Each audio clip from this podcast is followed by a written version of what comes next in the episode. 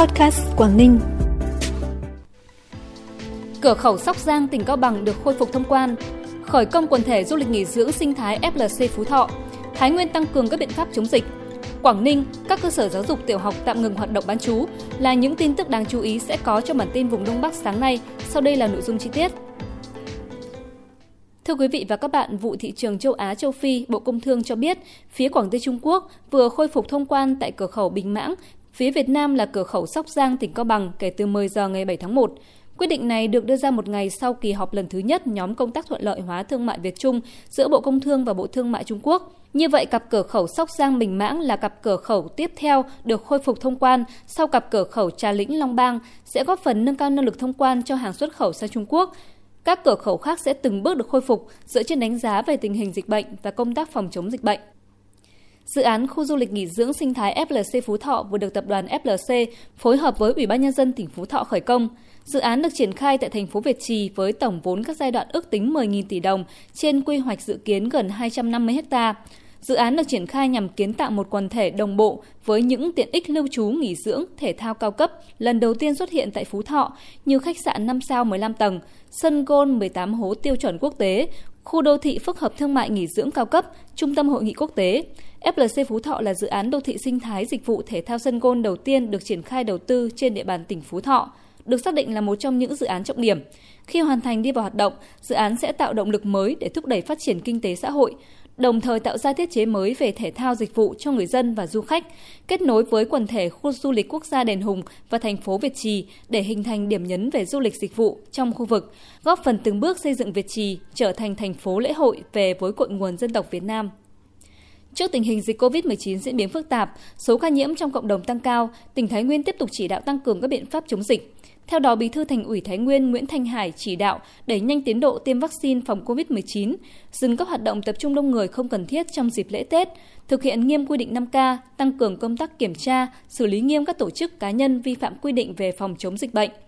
Thành phố Thái Nguyên yêu cầu cán bộ, công chức, viên chức và người lao động trong các cơ quan đơn vị thuộc thành phố khi ra ngoài tỉnh phải xin phép thủ trưởng cơ quan đơn vị, chịu trách nhiệm về việc đảm bảo an toàn phòng chống dịch khi di chuyển. Khi trở về phải thực hiện xét nghiệm SARS-CoV-2 và thực hiện nghiêm túc các biện pháp theo dõi sức khỏe, cách ly theo quy định, tạm dừng tổ chức các lễ hội, sự kiện liên hoan, tiệc cuối năm tập trung đông người. Cơ quan chức năng thành phố Thái Nguyên sẽ lập danh sách những người đến địa bàn bán hàng dịp Tết. Khi vào thành phố phải có giấy xét nghiệm SARS-CoV-2 còn hiệu lực, phải ký cam kết thực hiện nghiêm quy định phòng chống dịch với chính quyền địa phương. Lấy mẫu xét nghiệm 3 ngày một lần. Người dân từ địa phương khác khi về đến thành phố Thái Nguyên phải có kết quả xét nghiệm âm tính với SARS-CoV-2 hoặc thực hiện test nhanh kháng nguyên SARS-CoV-2 ngay tại điểm hỗ trợ đối với các trường hợp không có giấy xét nghiệm. Học sinh trên địa bàn thành phố Thái Nguyên và huyện Phú Bình thực hiện học trực tuyến.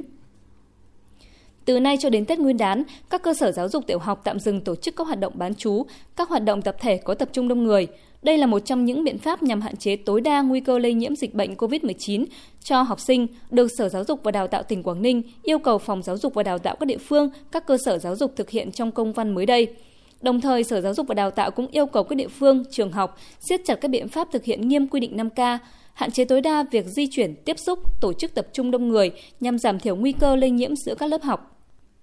Chú trọng các biện pháp để bảo vệ trẻ em dưới 12 tuổi chưa được tiêm vaccine phòng COVID-19, quản lý chặt chẽ các trường hợp có biểu hiện ho, sốt, khó thở và có yếu tố dịch tễ liên quan đến dịch COVID-19, tiếp tục phát huy hiệu quả biện pháp sàng lọc, tầm soát định kỳ theo hình thức test nhanh COVID-19 đối với cán bộ, công chức, viên chức, người lao động, trẻ em, học sinh, kiên quyết không để dịch bệnh lây lan, bùng phát trong trường học. Chậm nhất trước ngày 25 tháng 1, 100% các trường học trong tỉnh có nhân viên đầu mối phụ trách công tác y tế trường học, sắp xếp bố trí lại nhân viên y tế đã chuyển làm việc khác để quay lại thực hiện hiệu quả nhiệm vụ y tế trường học. Căn cứ diễn biến tình hình dịch COVID-19 tại địa phương, các nhà trường chủ động triển khai các hình thức, phương pháp dạy học phù hợp, tăng cường sử dụng hình thức dạy học trực tuyến để giãn cách và phòng chống dịch, ưu tiên dạy học trực tiếp đối với các khối ưu tiên dạy học trực tiếp đối với các lớp cuối cấp để đáp ứng kỳ thi tuyển sinh vào lớp 10, kỳ thi tốt nghiệp trung học phổ thông năm 2022. Chương trình lễ hội Xuân Hồng Chủ nhật đỏ 2022 do Ban chỉ đạo vận động hiến máu tình nguyện tỉnh Lạng Sơn phối hợp với báo Tiền Phong tổ chức vừa diễn ra tại thành phố Lạng Sơn, tỉnh Lạng Sơn. Với chủ đề hiến máu cứu người, sinh mệnh của bạn và tôi, ngay tại buổi lễ chương trình đã thu hút hơn 800 người đăng ký tham gia hiến máu với mục tiêu tiếp nhận từ 500 đơn vị máu trở lên. Để đảm bảo yêu cầu phòng chống dịch COVID-19, người tham gia hiến máu được kiểm tra thân nhiệt, phát miễn phí khẩu trang y tế, yêu cầu rửa tay sát khuẩn. Tính đến hết tháng 11 năm 2021, toàn tỉnh Lạng Sơn đã tổ chức được 14 đợt vận động hiến máu, tiếp nhận được gần 7.000 đơn vị máu, trong đó chương trình lễ hội Xuân Hồng, Chủ nhật đỏ. Trong đó, chương trình lễ hội Xuân Hồng, Chủ nhật đỏ năm 2021 đã thu được trên 1.000 đơn vị máu, vượt chỉ tiêu 100%. Nằm trong chuỗi các hoạt động và sự kiện chào mừng 15 năm thành lập, Quỹ vì cuộc sống tươi đẹp của công ty bảo hiểm nhân thọ Daichi Việt Nam vừa tổ chức chương trình kết nối triệu yêu thương, tình thương cho em, lễ khánh thành và bàn giao công trình dãy phòng ở và nhà ăn trị giá gần 390 triệu đồng cho trường phổ thông dân tộc nội trú tiểu học Xín Cái, huyện Mèo Vạc, tỉnh Hà Giang đồng thời trao tặng 528 áo ấm trị giá hơn 110 triệu đồng cho các em học sinh có hoàn cảnh khó khăn đang theo học tại trường. Công trình gồm 5 phòng lưu trú và một nhà ăn với tổng diện tích sử dụng hơn 300 m2, được Daichi Life Việt Nam tài trợ xây dựng với mục đích cải thiện môi trường học tập, sinh hoạt của đội ngũ giáo viên và học sinh tại điểm trường, thể hiện sự quan tâm thiết thực của công ty đối với trẻ em vùng cao. Giống bưởi đỏ luận văn là sản vật tiến vua ngày xưa, được một nông dân ở Bắc Giang trồng bán hiện có giá từ 80 đến 100 nghìn đồng một quả. Dù mức giá này cao gấp nhiều lần bưởi thường, nhưng cả vườn bưởi hơn 200 cây đang cho thu hoạch, đến thời điểm này đã được khách đặt hết. Anh Hín Văn Hạnh ở thôn Vành Dây, xã Giáp Sơn, huyện Lục Ngạn, tỉnh Bắc Giang cho biết,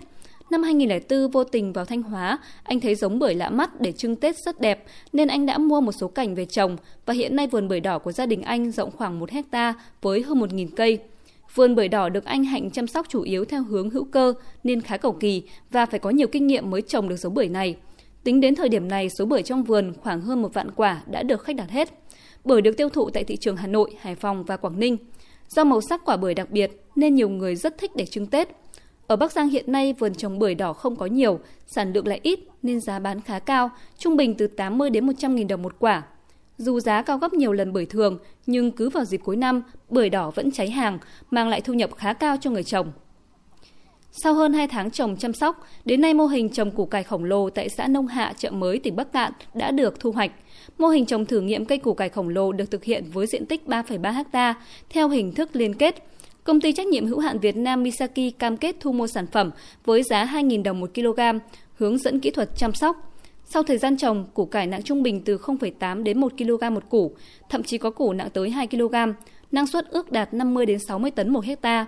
Việc liên kết bao tiêu giúp người dân yên tâm sản xuất, mạnh dạn chuyển đổi cơ cấu cây trồng, hướng tới sản xuất nông nghiệp hàng hóa, gia tăng hiệu quả kinh tế. Phần cuối bản tin là dự báo thời tiết khu vực Đông Bắc ngày hôm nay. Theo Trung tâm Dự báo Khí tượng Thủy văn Quốc gia, khu vực Đông Bắc ngày hôm nay trời nhiều mây, đêm và sáng có mưa và mưa nhỏ rải rác, gió đông đến đông nam cấp 2, cấp 3, trời rét, nhiệt độ thấp nhất từ 15 đến 18 độ, vùng núi 13 đến 16 độ, vùng núi cao có nơi dưới 12 độ, nhiệt độ cao nhất từ 18 đến 21 độ, vùng núi có nơi dưới 17 độ. Tới đây thì bản tin vùng Đông Bắc cũng xin được khép lại. Cảm ơn quý vị và các bạn đã dành thời gian lắng nghe. Xin chào và hẹn gặp lại.